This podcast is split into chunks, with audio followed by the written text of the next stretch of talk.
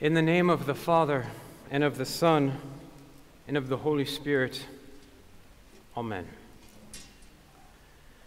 Christos hariavi merelots. Christ is risen from the dead.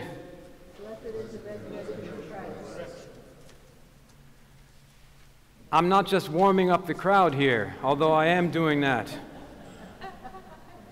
I also intend to make this statement, this simple but profound statement of our Easter greeting, the topic of today's sermon.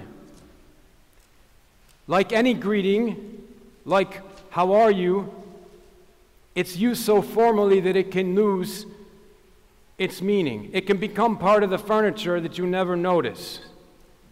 But there's a big difference when you say, How are you? like, hey, and when you actually mean, How are you? Today, my goal is to help us redeem Christ is risen from the dead, Christos Haryavi Merilots, from a once a year spiritual hey between God and others to recover its depth as a life phrase that can guide us on our way for a healthy and joyful Christian life. Am I asking too much of these six words, Christ is risen from the dead, to make so much out of it? Well, the famous bishop and missionary responsible for converting most of South India, his name was Bishop Newbigin of the Scot- Scottish Church. One day, a reporter following this great man's struggles and triumphs in his missionary work asked him if he was an optimist or a pessimist. And he said, I'm neither an optimist nor a pessimist. Christ is risen from the dead. I'm neither an optimist nor a pessimist. Christ is risen from the dead. Think about that. I think the wise bishop put his finger on something here. Let's start with the two main perspectives optimism and pessimism, which color our lives, our work, and relationships. Our optimistic side believes that for all its struggles, life eventually moves toward the good. And our lives are to be spent seeking that good for ourselves and others. Let's never forget that this life and everything in it was created by God, and He said, called it good. Page one of your Bibles. So, optimism about life is from God and of God. And Jesus was certainly optimistic, especially like all of us when we start out. His first public words were a jaw dropping statement of optimism about changing the world for the better.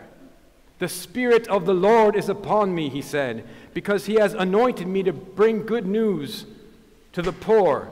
He has sent me to proclaim release to the captives, recovery of sight to the blind, and to let the oppressed go free. Jesus made good headway in healing the sick and lifting up the downtrodden. And he wants us to continue his work in our ministry as a church to all who are in need. But alas, even though optimism is to be a pillar of our Christian lives, it can't stand alone. Because any of you who have spent more than two decades, perhaps, in this world soon finds that there's stark limits to the good we can achieve. The power of evil and sin is real and powerful enough to make anyone a pessimist. Try to make a change for good in this world, in your family, or even yourself, and you will be opposed by the most powerful forces. All things seem at war with themselves between good and evil. Our good selves, our bad selves. That's what St. Paul said with great honesty and insight when he said, I have the desire to do what is good, but I can't carry it out.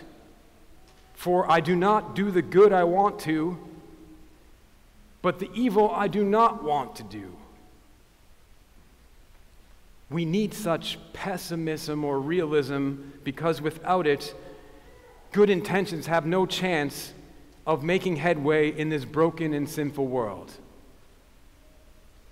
Jesus was a stark realist in addition to an optimist. He advises his disciples See, I'm sending you out like sheep amidst the wolves. So be as wise as serpents.